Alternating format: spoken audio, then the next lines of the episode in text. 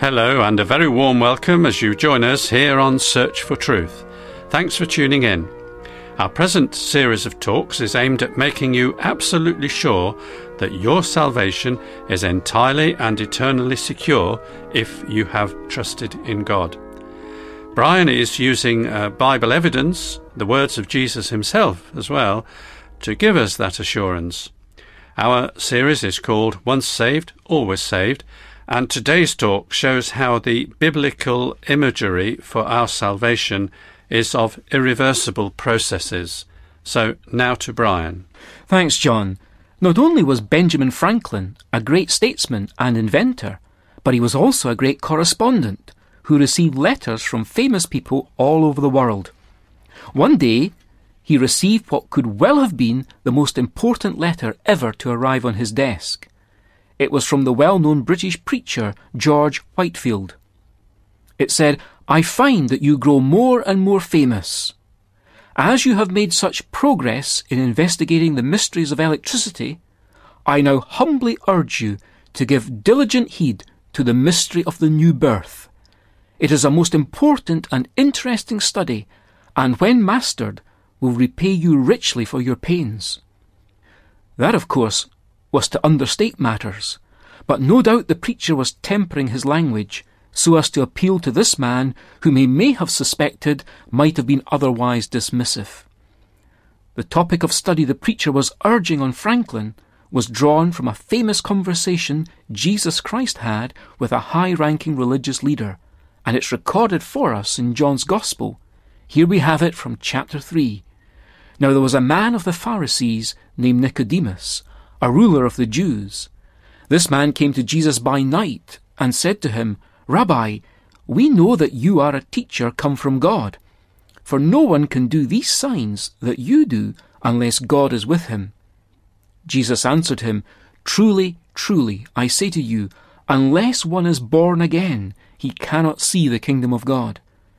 Nicodemus said to him, 'How can a man be born when he is old? Can he enter a second time into his mother's womb and be born?'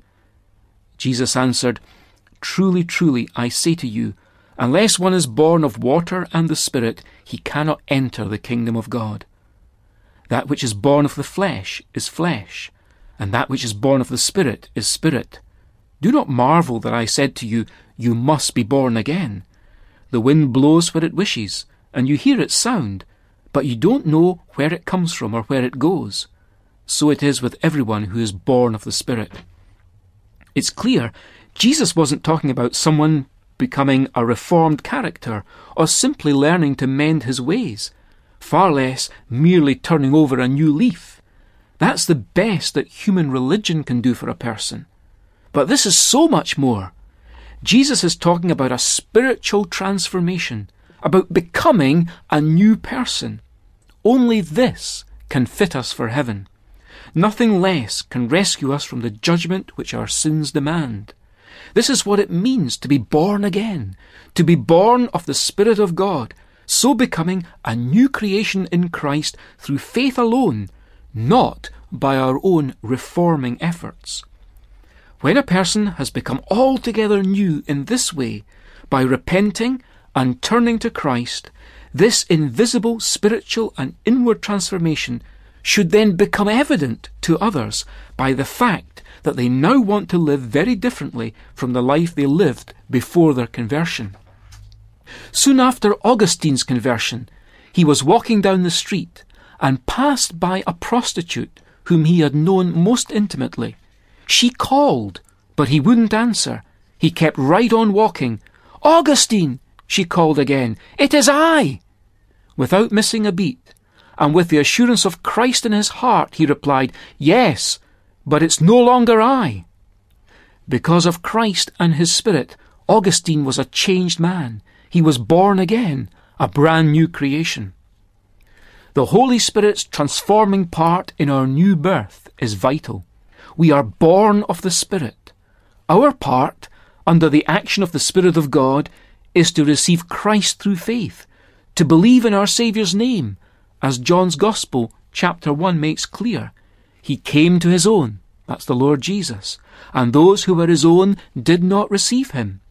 But as many as received him, to them he gave the right to become children of God, even to those who believe in his name, who were born not of blood, nor of the will of the flesh, nor of the will of man, but of God. And of course, faith comes by hearing, and that by the word of Christ, as Peter reminds us. For you have been born again, he says in 1 Peter 1 verse 23, you have been born again, not of seed which is perishable, but imperishable, that is, through the living and enduring word of God. God's word is living and active, and so our new birth, or regeneration, is due to the exercise of its divine power under the operation of the divine Spirit. We become children of God by the work of God. Compare for a moment the ordinary kind of birth that we're used to. Infants don't induce or even cooperate in their own birth. It's all of the parents' doing. No more can those who are dead in sins prompt the life-giving operation of God's Spirit within them. It's all of God's doing. When Jesus used the expression, to be born of the Spirit, he was stressing the truly supernatural nature of this profound change which God brings about in the repentant sinner who in faith comes to Christ alone for salvation. Such a change as is required cannot be our own work. The new birth is, in every sense, a miracle requiring divine power. This being so, it should be at once obvious, as we've said, that we cannot even do so much as to maintain such a miraculous happening by our own strength or effort. But let's stress this point.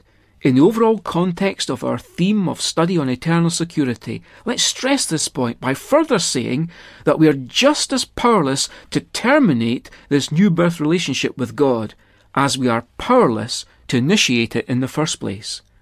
For consider how a human parent may often be displeased by the behaviour of his or her offspring.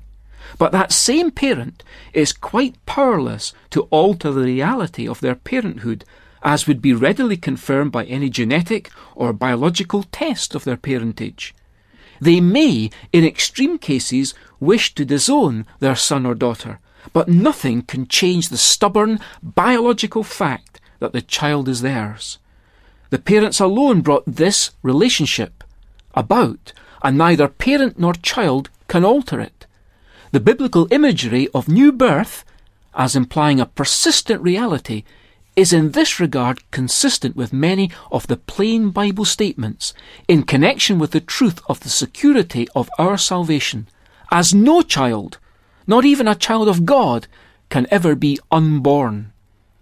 Christ's own illustration of our salvation, in terms of it being an irreversible new birth, agrees perfectly, of course, with the plain and obvious sense of the words he spoke later in John's Gospel, in chapter 10, in fact, when he emphatically said, "My sheep hear my voice, and I know them, and they follow me, and I give eternal life to them, and they will never perish, and no one will snatch them out of my hand.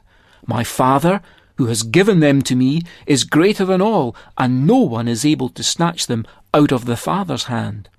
Here, Jesus himself emphasizes that the believer, one of his sheep, will never perish. That security depends on him, not us.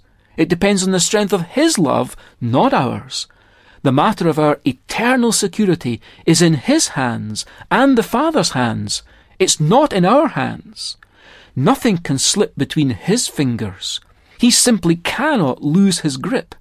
We're talking of the God who can boast that the heavens, in all their stellar magnificence, are his handiwork, the work of his fingers. That's a reference to Psalm 8. But it's with Romans 8 that I want to take leave of you today, with these words in particular. "Therefore, there is now no condemnation for those who are in Christ Jesus. For those whom he foreknew, and these whom he predestined, he also called. And these whom he called, he also justified. And these whom he justified, he also glorified."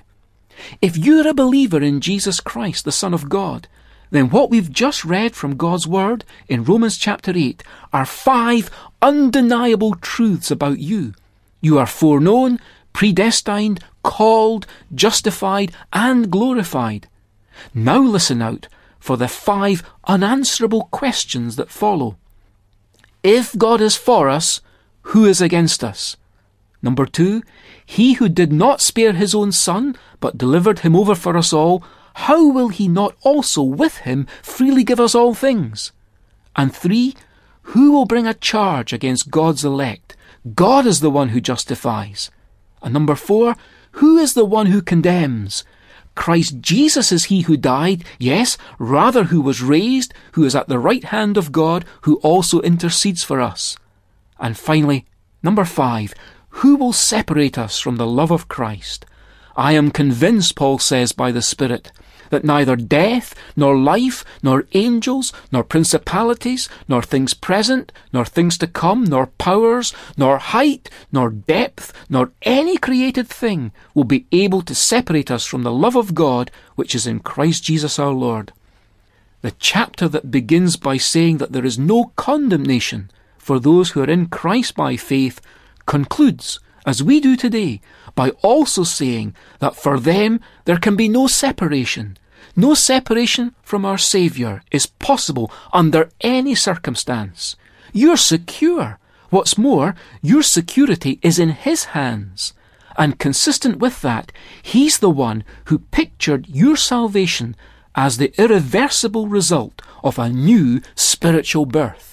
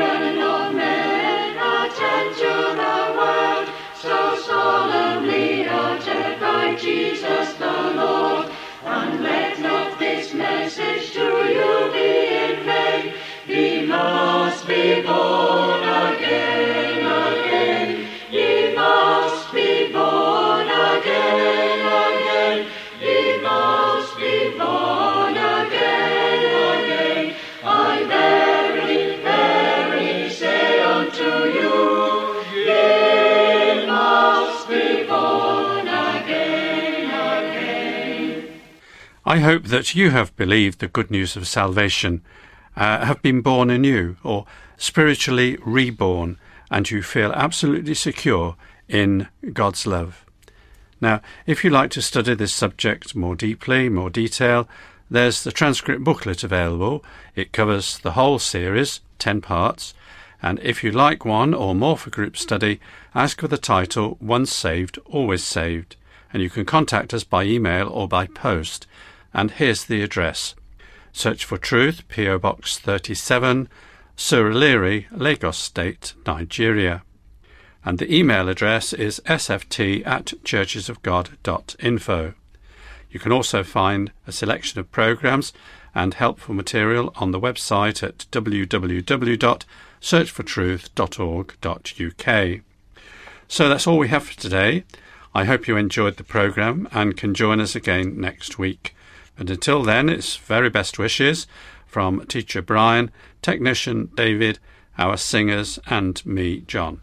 So goodbye for now, and may God, as always, richly bless you. O ye who would enter the glorious rest, and sing with the ransom the song of the blessed, the life everlasting if ye would obtain, ye must be.